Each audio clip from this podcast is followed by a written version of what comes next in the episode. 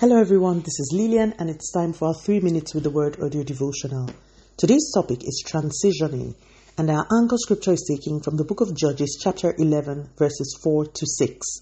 At about this time the Ammonites began their war against Israel. When the Ammonites attacked, the elders of Gilead sent for Jephthah in the land of Tob. The elders said, "Come and be our commander. Help us fight the Ammonites." The last day we started speaking about Jephthah and how God called him one thing while his life painted a different picture. We also spoke about how we too must go through training before we are entrusted with the fullness of our destinies.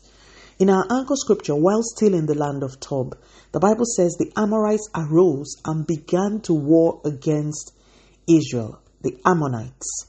Suddenly, the same elders who watched as Jephthah was kicked out from his father's house and said nothing, ran to him to beg him not to be a soldier in the war, but to be their overall commander. Suddenly, they could see his potential. Suddenly, he was needed. What is my point this morning? I'll tell you. When your time of training is completed in the land of Tob, God will create a U-shaped problem, a problem whose solution will be you.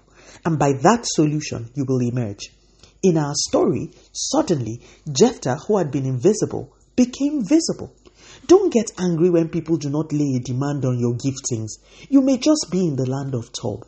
When it is time to emerge, without you having to lobby or manipulate things, the Lord will put a high visibility sticker on your life, and people will come to you to lay a demand on what God has put in you. But again, be reminded that Jephthah didn't go about forcing people to see that he was a great warrior. I know people who continue trying to birth their own destiny by all sorts of scheming and manipulation and exaggeration, especially in this era of social media. It isn't necessary.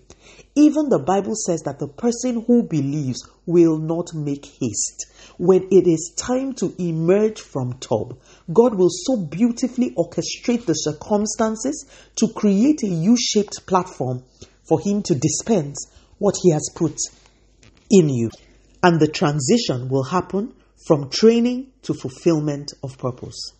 Please remember that your training need not look in your eyes anything like where God is taking you to. What does a pit have to do with a palace, for instance? It is God that knows the exact kind of training you are getting because he wrote the job description for your purpose. So wherever you find yourself, ascertain that there is no demonically induced issue. And once you have, rejoice at your training, for no one comes out of God's training school ill-equipped. Let us pray. Father, in the name of Jesus, thank you so much for your word. Please continue to take all the glory, Almighty God.